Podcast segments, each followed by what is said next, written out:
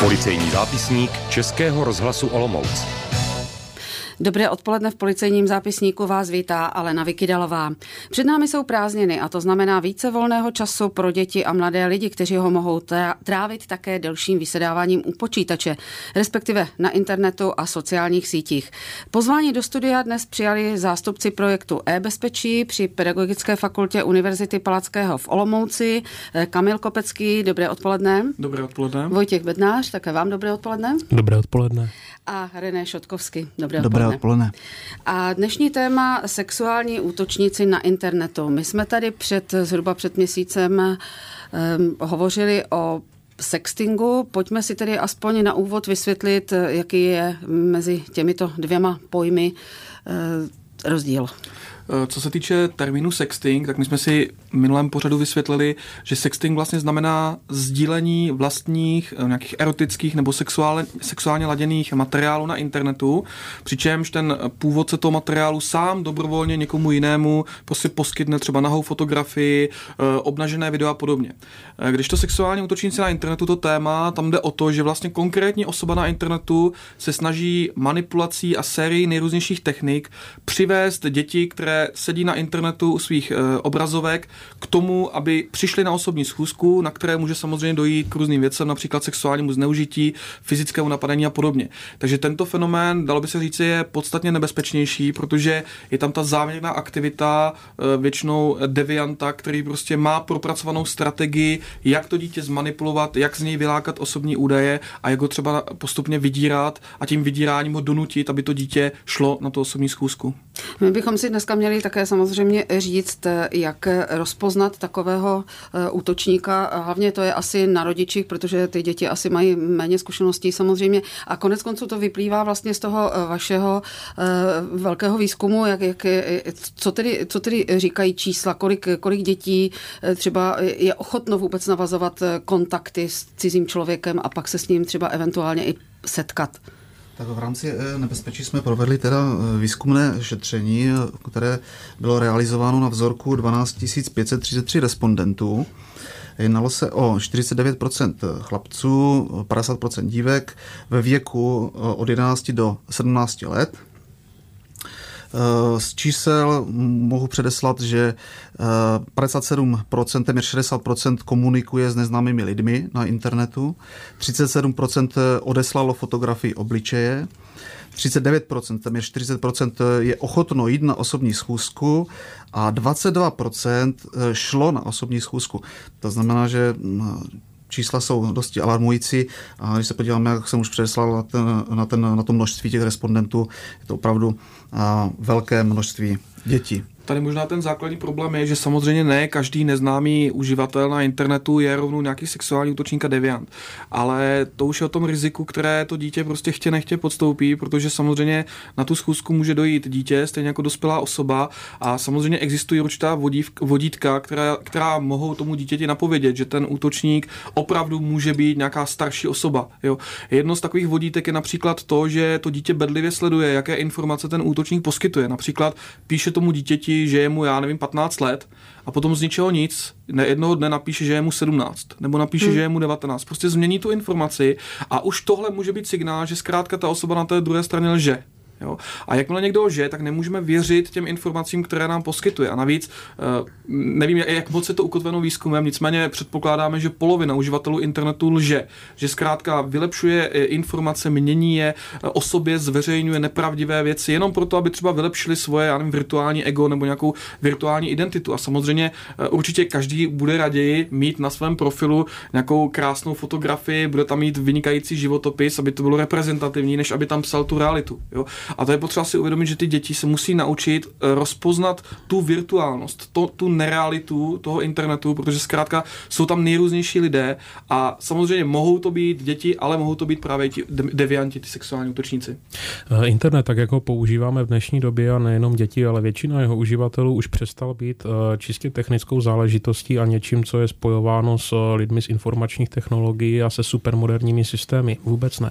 Internet je v dnešní době pro nás, dá se říct, běžná součást života asi jako telefon nebo rádio, ze kterého nás posloucháte, a takto se k němu chováme. Problém spočívá v tom, že ten internet nám přináší celý virtuální svět přímo před naše obrazovky anebo do našich mobilních telefonů, což je aktuálním trendem, a mnoho lidí si v tomto virtuálním prostředí kompenzuje ztráty anebo nedostatečnosti, které prostě mají v tom normálním. Takže je úplně normální, že se ve virtuálním světě snažíme vypadat větší, silnější, lepší, dokonalejší a takový, jak si bychom asi chtěli být.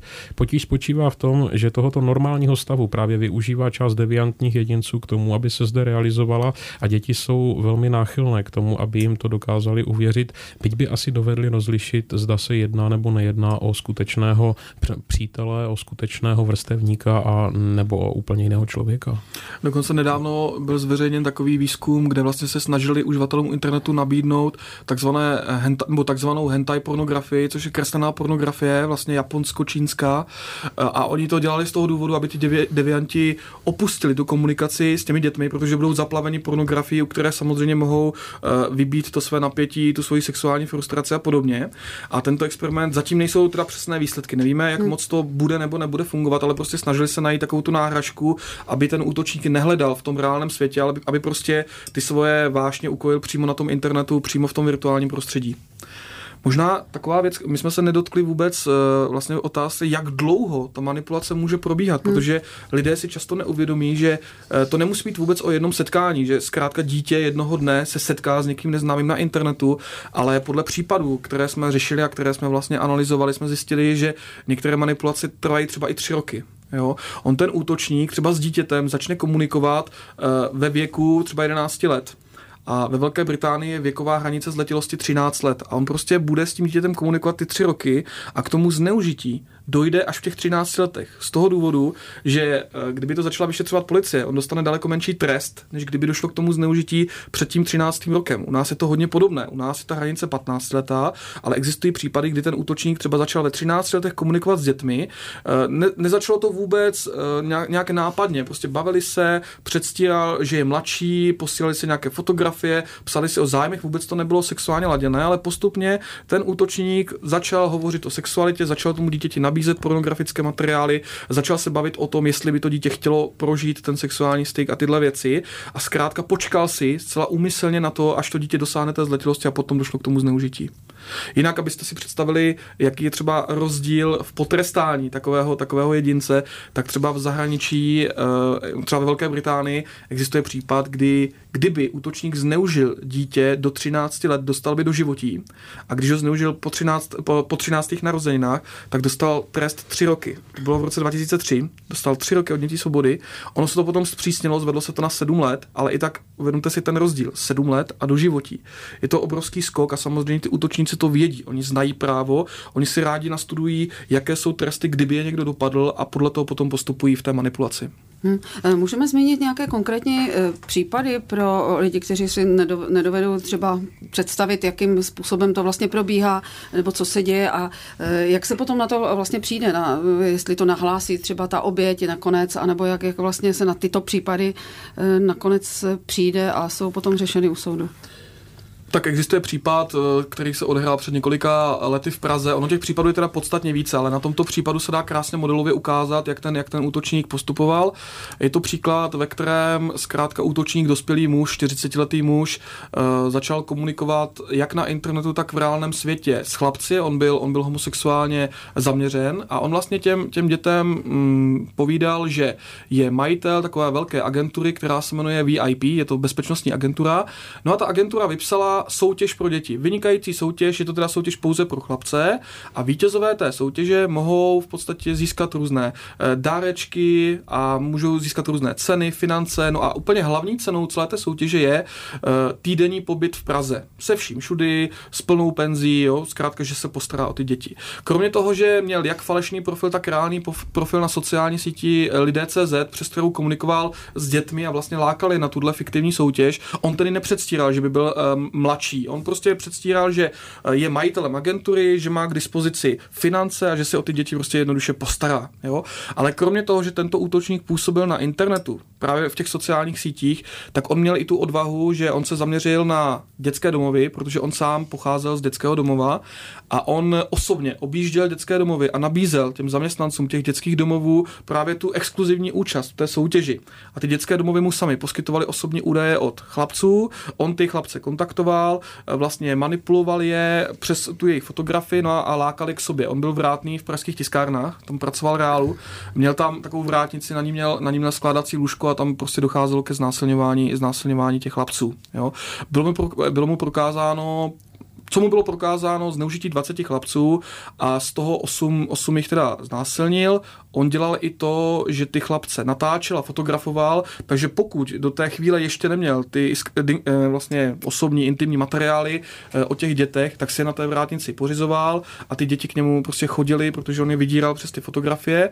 Je nutné říct, že část těch dětí teda jako opravdu chodila i kvůli penězům, protože on části z nich platil a teď, abychom si představili, nakolik to přijde, kolik to stojí, tak třeba za 5 000 korun byla jedna schůzka právě u tady tohohle útočníka a ty děti, protože byly sociálně slabé. Pro ně to byl velice zajímavý prostě přivídělek, takže řada z nich chodila i dobrovolně právě za tím vrátným.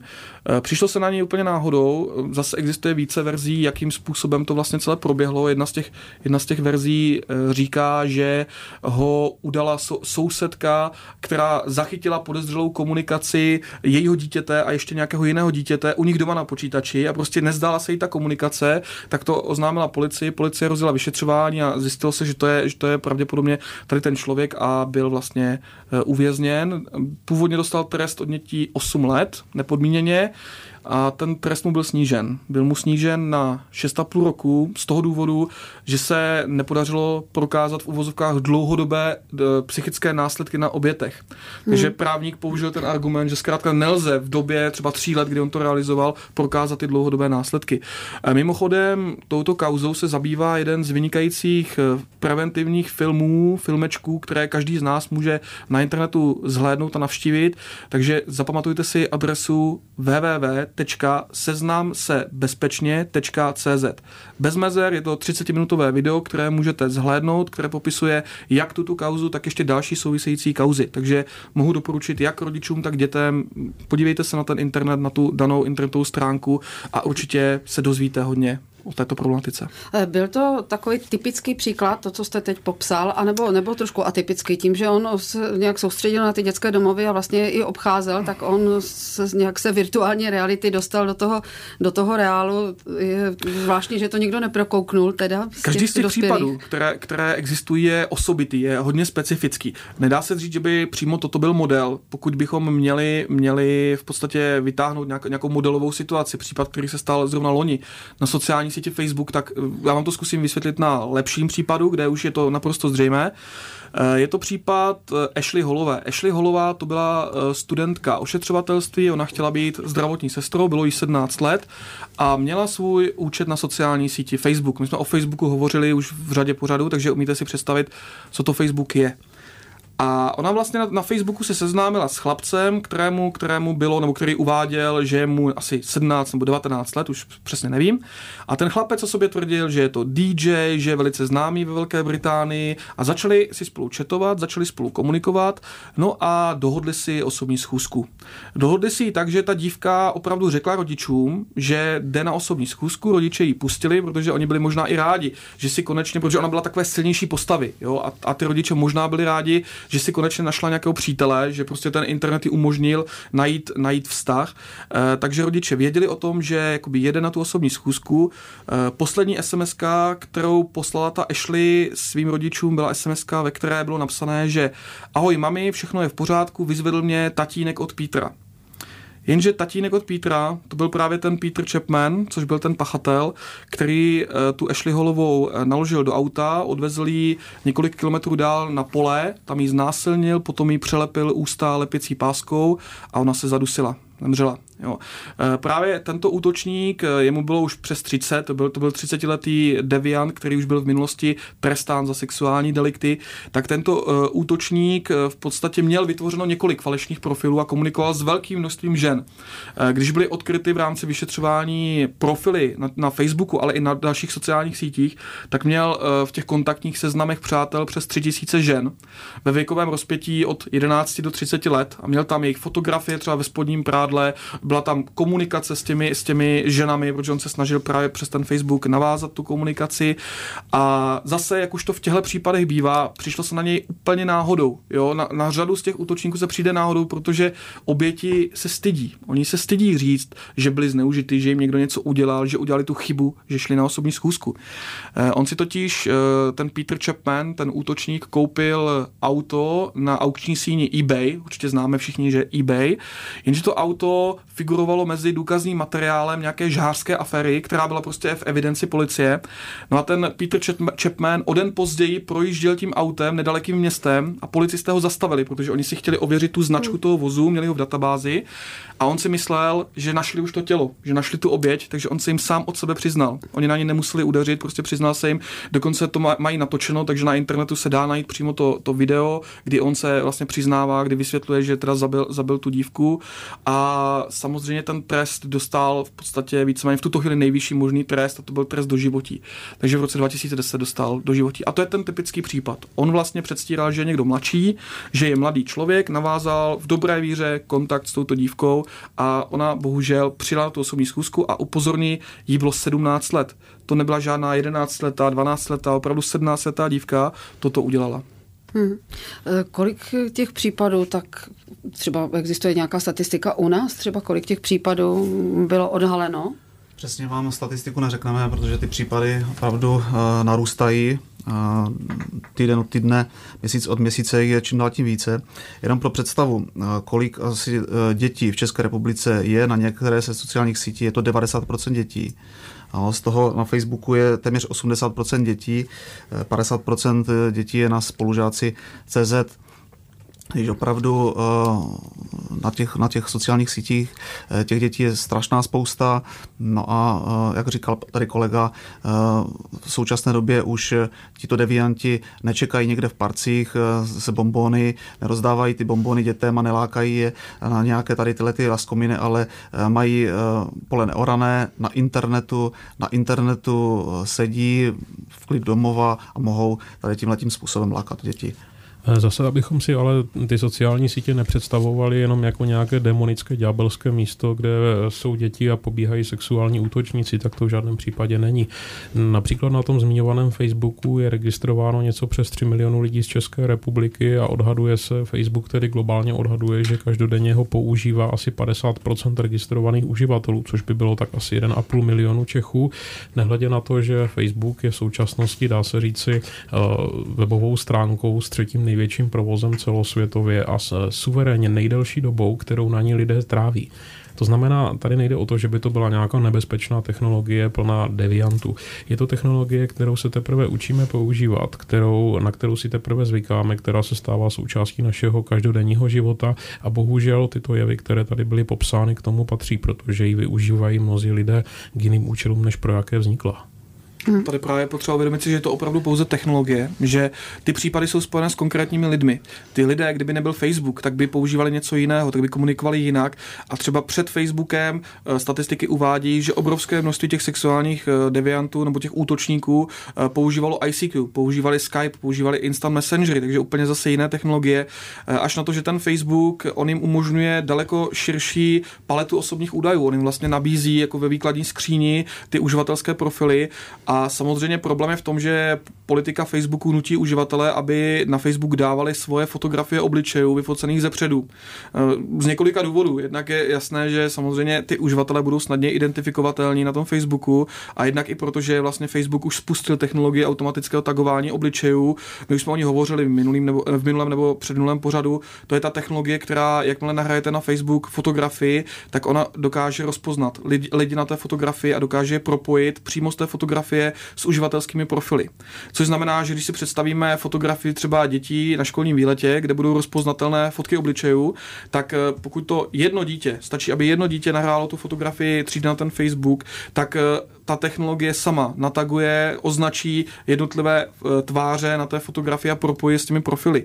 A tak je důležité říci, že standardní, to defaultní nastavení, protože každý uživatel si to může nastavit, jak chce, tak to defaultní nastavení Facebooku vlastně umožňuje to automatické tagování. A ne každý uživatel ví o tom, že ta technologie vůbec existuje, že se testuje, že je spuštěná, a ne každý uživatel si to vypne, protože i ty děti si mohou vypnout automatické tagování obličejů, aby je ten Facebook nerozpoznal. Jo. A to je právě zase o tom, že je to pouze nástroj, ale jak ho použijí ti lidé, tak to samozřejmě může mít velké důsledky. Možná ještě taková jedna věc k těm útočníkům. My jsme tady hodně používali slovo vlastně deviant, slovo člověk, který je někde na kraji společnosti a podobně, ale to vůbec nemusí být lidé, kteří jsou zařaditelní do této skupiny, protože existuje celá řada případů, kdy ten útočník byl třeba, já nevím, učitel, kdy to byl třeba právník nebo policista. Dokonce ve Velké Británii otřásl médii případ policisty, který byl z mravnostního oddělení a ve dne vyšetřoval normální reálné případy a v noci se bavil právě tím, že komunikoval s dívkami a lákal je na osobní schůzky. Jo? Takže zase nemá smysl si představit prostě člověka na okraji té společnosti, může to být opravdu kdokoliv, kdo má nějakou sociální patologii vzhledem k dětem, jo? Kdo prostě vykazuje známky patologie směrem k té mladší populaci. Já jenom abych uvedl na pravou míru pojem deviant. Když se řekne deviant, neznamená to, že je to něco špatného. Nemusí to být vždy něco špatného. Deviant může být i člověk, který dodržuje nadměrně zákony. To znamená, že existuje pozitivní deviace a existuje negativní deviace. Takže opravdu nesměšovat slůvko deviant s tím, že to je něco špatného. A to samé třeba slovo pedofil. Ono se hodně používá termínu pedofil ve spojení tady s těmi sexuálními útoky, ale zase pouze zhruba 10% těch pedofilů jsou sexuální útočníci. Těch 90% to nejsou lidé, kteří by byli nebezpeční pro tu společnost. Oni prostě mají tu svou vozovka odchylku od toho normálního stavu, ale neznamená to, že by byli společensky nebezpeční. Což třeba se hodně smíchávalo v poslední době, kdy se snažili někteří lidé vytvářet takzvanou databázi pedofilů, veřejně přístupnou databázi pedofilů. Toto je trošku odkaz na model, který funguje ve Spojených státech, kde existuje takzvaný registr sexuálních útočníků, který je veřejně dostupný. My jsme o tom registru taky už dříve hovořili a tam si vlastně každý člověk může zkusit najít sousedy, najít si lidi ze svého okolí, jestli náhodou nejsou na tomto veřejném seznamu. A na tomto seznamu je problém v tom, že jednak je tam fotografie, je tam jméno a příjmení, je tam adresa, ale není tam nikde uvedeno, za co ten člověk na tom seznamu je. Takže to může být opravdu, vedle sebe může v tom seznamu být nějaký sexuální útočník, který provedl znásilnění, ale také třeba člověk, který posílal dětskou pornografii, který se nedopustil přímo zneužití dítěte, ale distribuoval dětskou pornografii, byl odsouzen a byl umístěn na tento registr. Takže to je takový možná odkaz, taková paralela s tím naším. U nás něco takového neexistuje. U nás nic takového není, protože to samozřejmě naráží na zákon na ochranu osobních údajů a ta snaha byla zamítnuta. Existovaly takové snahy vytvořit tento registr třeba v zahraničí, ale nezrealizovalo se to, takže v tuto chvíli nic takového veřejného není. A je dobře, že u nás tady ten registr není, protože díky tomuto registru v USA byl zaznamenán rapidní nárůst sebevražd. Právě v souvislosti tady s tímhletím registrem, protože například kluk se vyspal s dívkou, dívka s tím souhlasila, chlapec taky, ale chlapec, jelikož byl zletilý, dívka nebyla ještě zletila, byl automaticky zařazen do tohoto registru.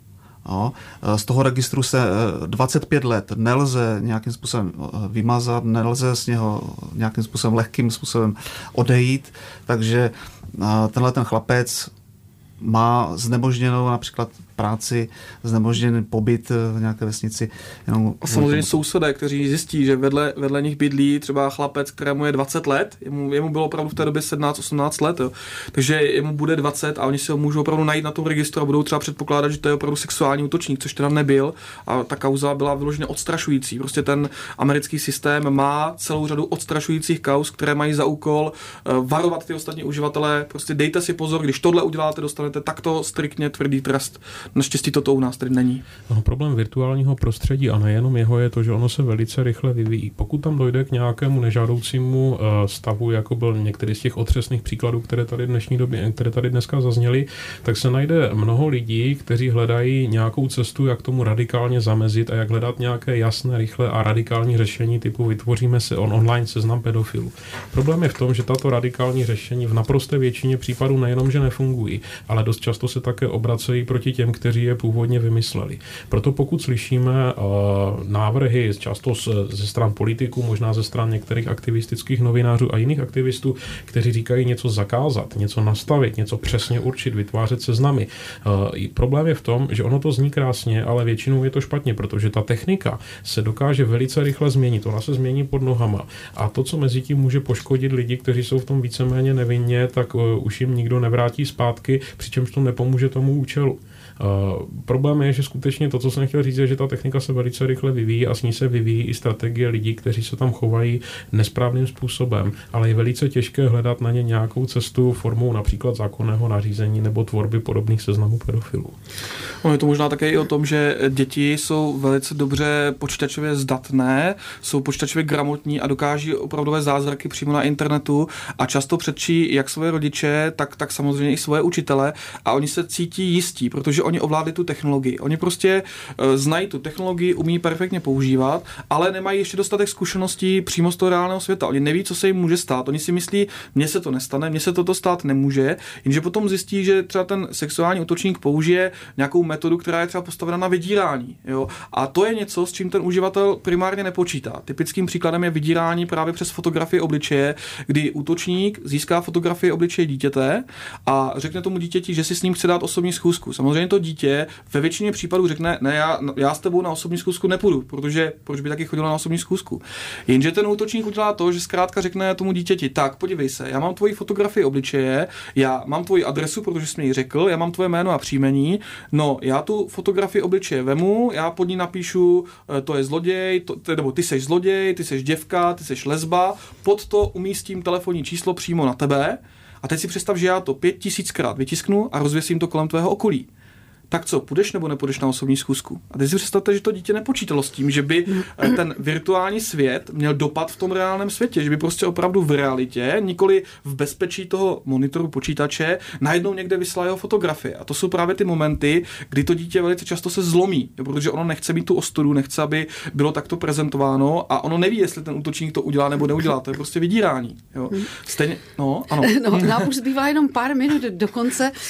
Chtěla jsem poprosit, jestli bychom opravdu nezhrnuli velmi stručně ty rady, třeba pro rodiče nebo i pro ty děti, jak se vyhnout tedy těmto komplikacím, jak jim předcházet? Vysvětlit jim v prvé řadě to, že virtuální svět je v současnosti pokračování reálného. To znamená, není to nějaká pohádka a dokonce i kdyby se jednalo o nějakou virtuální hru anebo kooperativní pohádku, které tam existují, tak má vždy úzké spojení s tím světem, ve kterým doopravdy žijeme. Z toho plyne zásadní věc. Nutné je bavit se k lidem ve virtuálním světě úplně stejně, jako kdybychom se bavili s těmi skutečnými. Když dodržíme tady tuto zásadu, neznamená to, že jsme v bezpečí, protože i tak se můžeme stát obětí klamu, ale budeme mnohem více odolní proti klamům, které jsou používány právě z podstaty toho virtuálního světa. Když tady zaznělo dneska to o tom, že děti jsou si jisté technologií, oni si mohou být jisté technologií, ale základní zásada informační bezpečnosti a její hlavní problém není v technologiích, ale ten je vždycky v lidech. To znamená, nemůžu se bavit o virtuálním světě jako o něčem úplně jiném, odděleném, nemajícím souvislost s tím, co žiju. Je to prostě pouze pokračování. Internet je něco jako v uvozovkách telefon. Internet je něco jako televize. Internet je prostě médium, ale není to úplně jiný svět, není to jiný vesmír. To, co prostě platilo před 10 lety, už dneska neexistuje. Internet je pokračování našeho života. Já bych možná doplnil jednu takovou radu pro rodiče. Jenom na závěr, komunikujte s dětmi. Jo? Opravdu komunikace s dětmi je to nejdůležitější, aby vám ty děti svěřily svoje problémy, svoje starosti, protože ta komunikace pomůže odbourat celou řadu těchto rizik. Tak a to už byla skutečně závěrečná rada dnešního našeho pořadu Policejního zápisníku. Hosty byli zástupci projektu eBezpečí, Kamil Kopecký, Vojtěch Bednář a René Šotkovský. Já vám děkuji a budu se těšit, že někdy příště se zase na tomto místě sejdeme.